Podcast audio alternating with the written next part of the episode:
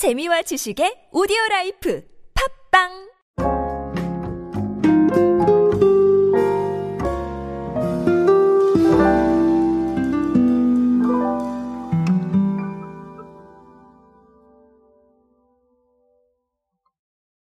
기업이나 기관이 자신들의 메시지를 전달하는 방법은 여러 가지가 있을 수가 있습니다.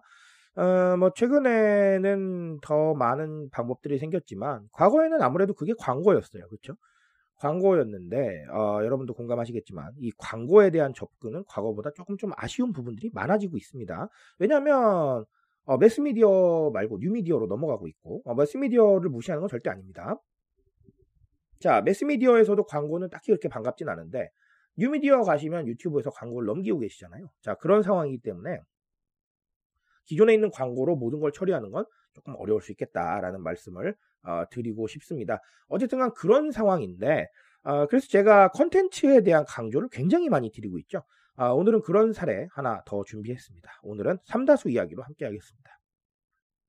안녕하세요 여러분 노준영입니다. 디지털 마케팅에 도움되는 모든 트렌드 이야기들 제가 전해드리고 있습니다. 강연 및 마케팅 컨설팅 문의는 언제든 하단에 있는 이메일로 부탁드립니다. 자, 어, 제주특별자치도 개발공사가 제주 삼다수의 친환경 노력을 알리고 소비자 공감을 얻기 위해서 애니메이션 형식의 branded 컨텐츠를 공개를 했습니다. 어, 조회수 꽤나 잘 나왔어요. 잘 나왔고요. 어, 주요 내용은 이제 삼다수에서 추진하고 있는 친환경 활동을 귀여운 캐릭터와 함께 삼다수는 지금 지구를 살리는 중이라는 메시지로 어, 소개를 하는 겁니다. 자, 그래서 삼다수를 상징하는 물방울 캐릭터가 자원순환 factory 내부를 돌아다니면서 어, 친환경 행보를 쭉 보여주는 거예요. 어, 주요 내용들은 뭐 자동 수거 보상기로 수집된 페트병을 활용해서 패션 아이템, 뭐 인테리어 소품 이런 것들도 만들고요. 재활용이 가능한 화학적 페트를 개발을 하고요. 자, 라벨을 활용한 오일을 추출하는 factory 내부의 물방울의 모습들. 자, 이런 것들을 담아냈습니다.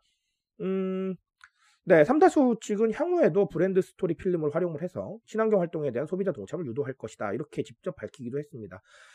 어, 저는 아주 좋은 선택이라고 생각을 해요. 애니메이션이 아주 새로운 건 아니지만 어쨌든 간 굉장히 딱딱할 수 있는 주제잖아요. 자, 이런 것들을 branded 컨텐츠로 만들어서 경험시키는 건 저는 아주 괜찮은 방법이라고 생각을 합니다.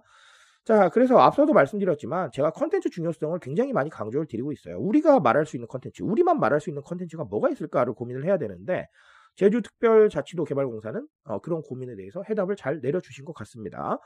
자, 컨텐츠를 그래서 개발하려고 굉장히 애를 쓰고 있어요. 제가 시몬스 사례도 말씀을 드리고, 아, 각종 사례들 여러 가지 말씀을 드렸지만, 음, 결국은 컨텐츠라는 게 사람들 입장에서는 굉장히 접근하기 쉬운 상황이긴 해요. 왜냐하면 유튜브도 있고 SNS도 있으니까요. 자, 그런데 거기서 광고가 나오는 것보다는 훨씬 더 친숙하게 다가갈 수가 있다는 것이죠.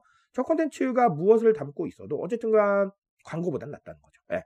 그렇기 때문에 어, 이 정체성을 담아낼 수 있는 결국은 우리만 말할 수 있는 컨텐츠를 branded 컨텐츠로 만들어 놓는 건 정말 아주 중요한 과제가 될 겁니다. 그런 컨텐츠들이 돌고 돌면서 우리의 메시지를 전달을 하는 거예요. 자, 이게 마케팅 메시지가 될 수도 있고 어, 각종 우리의 행보에 대한 이야기일 수도 있죠. 근데 그거를 기존의 방식대로 광고로 전달하는 것보다는 훨씬 나을 수 있겠다라고 어, 말씀을 드리고 가겠습니다. 자, 그리고 뭐 하나 더 말씀드릴 건 이미 알고 계시겠지만 가치 소비예요. 저는 아주 중요하다고 생각을 합니다. 제가 언제나 말씀드리지만 기존보다 이 가치 소비에 대한 관심이 많이 높아져서 친환경이나 뭐 사회적 가치를 어, 좀 실천하고 있는 기업들을 우선적으로 선택하겠다는 소비자들이 굉장히 많아지고 있고요. 특히나 MZ세대 사이에서 이 가치 소비에 대한 관심은 정말 크다라고 보시면 되겠습니다. 어, 그렇기 때문에 기업이 어떤 식으로 사회적 가치에 기여를 하고 있고 어, 그런 상황들을 계속해서 알려주는 건 아주 중요하겠다라고 말씀을 드리고 싶고요. 근데 다만 꼭 사회적 가치에만 집중하실 필요는 없어요. 사회적 가치는 사실 기본적으로 들어가셔도 상관없고요. 아, 각자의 취향이라던가 아니면 생각이라던가 이런 상황에 대해서도 어, 결국은 사실 이것도 가치거든요. 왜냐하면 보이지 않는 거니까요. 아, 그런 상황에 대해서 적응해 나가는 것도 좀 필요하겠다라고 조언을 드리겠습니다. 어쨌든 간 제가 강조하고 싶은 건 어, 각종 보이지 않는 이 개념들 가치라는 건 안 보여요. 예, 이 눈으로도 볼 수가 없고요. 손으로 만져볼 수도 없습니다. 하지만 우리 생활에 많은 영향을 미치고 있고 또 우리 소비에 굉장히 큰 영향을 주고 있거든요. 그렇기 때문에 이런 보이지 않는 것들에 대해서 어, 관심을 가지시는 게 아주 중요하겠다라고 말씀을 드리고 가도록 하겠습니다. 어, 뭐 제주특별자치도 개발공사는 사실은 뭐 메타버스라던가 경험이라던가 어, 이번에 branded 컨텐츠까지 정말로 제가 봤을 때는 어, 최근에 트렌드에 굉장히 빨리 적응을 잘 하고 있습니다.